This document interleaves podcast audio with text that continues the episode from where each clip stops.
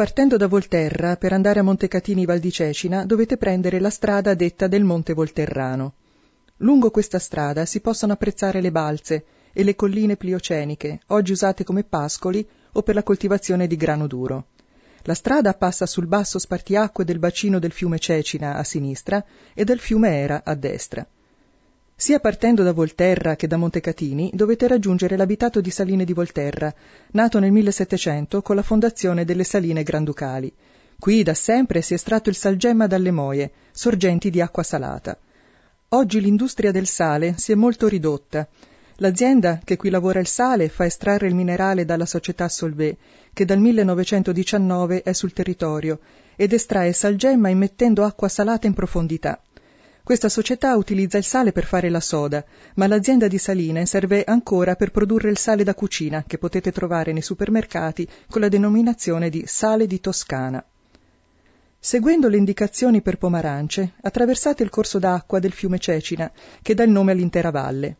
Se avete un po' di tempo potete sostare nel paese di Pomarance, che ha un grazioso centro storico con un palazzo signorile visitabile, il Palazzo Bicocchi. Si prosegue la strada e si comincia ad intravedere nel paesaggio dei nuovi elementi. Alcuni grandi tubi argentati o verdi cominciano a serpeggiare sulle colline. Arriviamo al paesino di Montecerboli. Prima di arrivare al paese, sulla sinistra, c'è un'indicazione per un punto panoramico. Seguitelo. Dal punto panoramico si può vedere il complesso di Larderello, con una visione della zona industriale. Riprendendo poi la strada, seguite le indicazioni per il Museo della Geotermia. Visitatelo. È un museo fortemente multimediale, molto adatto per comprendere il fenomeno geotermico e i suoi sviluppi industriali, e che costituisce una buona introduzione alla visita di questo territorio. Non dimenticate di chiedere se è possibile assistere all'apertura del soffione, esperienza veramente da non perdere. Dal Museo della Geotermia. Partendo dal Museo della Geotermia si va verso Montecervoli, e all'incrocio si gira a sinistra seguendo le indicazioni per Castelnuovo Val di Cecina. Dopo poco ci troviamo in un punto panoramico per eccellenza. Poco prima di un grande tubo che come un'opera d'arte contemporanea crea un arco sopra la strada, vi potete fermare in una piazzola lungo la strada. Da qui il complesso industriale di Larderello appare con tutto il labirinto di tubi che portano il vapore geotermico dai pozzi alle centrali. I tubi sono disposti lungo questi strani percorsi non casualmente ma per favorire la distensione della superficie stessa del tubo, dato che i fluidi geotermici ad alta temperatura e pressione hanno una forte capacità di dilatarli. Se i tubi fossero tutti rettilinei andrebbero incontro a rotture. Dopo poco, sulla destra, trovate un incrocio con le indicazioni Sasso Pisano La Leccia. Seguitele girando a destra e vi trovate in una strada tra i boschi. Poi, all'incrocio successivo, girate a sinistra, seguendo sempre le indicazioni Sasso Pisano. Dopo poco, sulla sinistra, potrete ammirare il borgo della Leccia, che merita una breve sosta. Proseguendo lungo la strada, sulla sinistra vi trovate la centrale di Sasso Pisano. Fermatevi e guardiamola un po' insieme. Sicuramente non si può comprendere l'intero processo di lavorazione, ma le grandi torri di raffreddamento sono proprio davanti ai nostri occhi. Sulla sinistra in alto si vede una vecchia torre di raffreddamento in cemento, mentre proprio al di là del cancello si possono vedere e sentire le nuove torri di ultima generazione. Dai pozzi di estrazione il fluido geotermico arriva alla turbina della centrale e produce energia elettrica che viene immessa in rete. Il vapore poi passa all'interno di un condensatore che lo trasforma in acqua. L'acqua dovrà essere raffreddata, quindi viene spruzzata in alto nelle torri di raffreddamento e dal basso l'aria entra e tende a salire verso l'alto raffreddando l'acqua. Una parte andrà persa in atmosfera sotto forma di vaporacqueo e l'altra si accumulerà sul fondo delle torri e da qui verrà usata per il funzionamento del condensatore e per reinietttarla nel sottosuolo per alimentare il campo geotermico. Se la centrale è in funzione, di fronte a voi, sul fondo delle torri, vedrete delle docce d'acqua e sentirete un forte rumore delle ventole posizionate alla sommità delle torri per permettere un tiraggio forzato dell'aria. Questo metodo è necessario, dato che si è deciso di non costruire torri molto alte a tiraggio naturale e che hanno un forte impatto visivo. Riprendiamo la strada e arriviamo alla chiesina di Michelucci, dove si trova un'area con manifestazioni geotermiche, è recintata, e se vi trovate in un momento dell'anno in cui viene permesso l'accesso, approfittatene, perché si tratta di un ambiente molto interessante. altrimenti proseguite e girate a sinistra in direzione Sasso Pisano.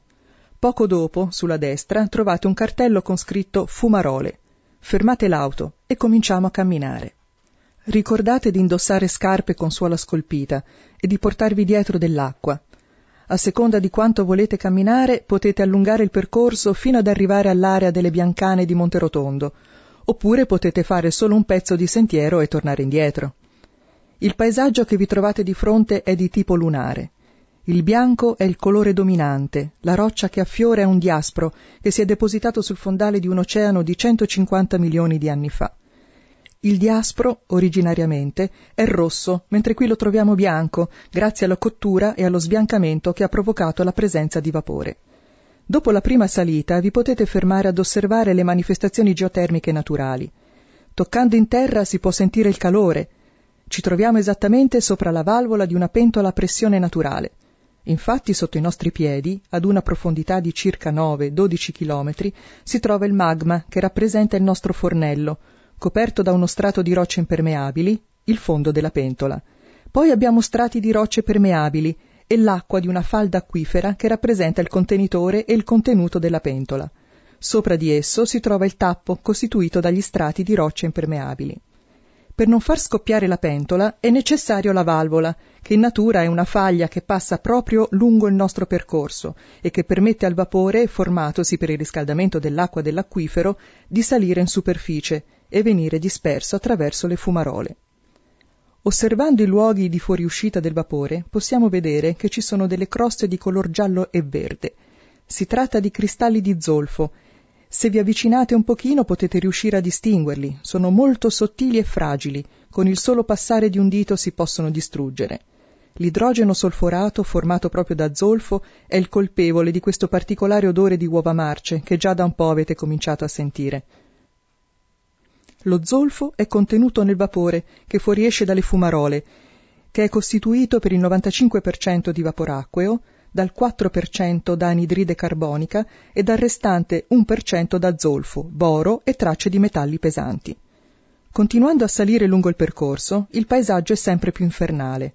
Arriviamo al primo pannello che ci permette di comprendere meglio la presenza del campo geotermico sotto i nostri piedi.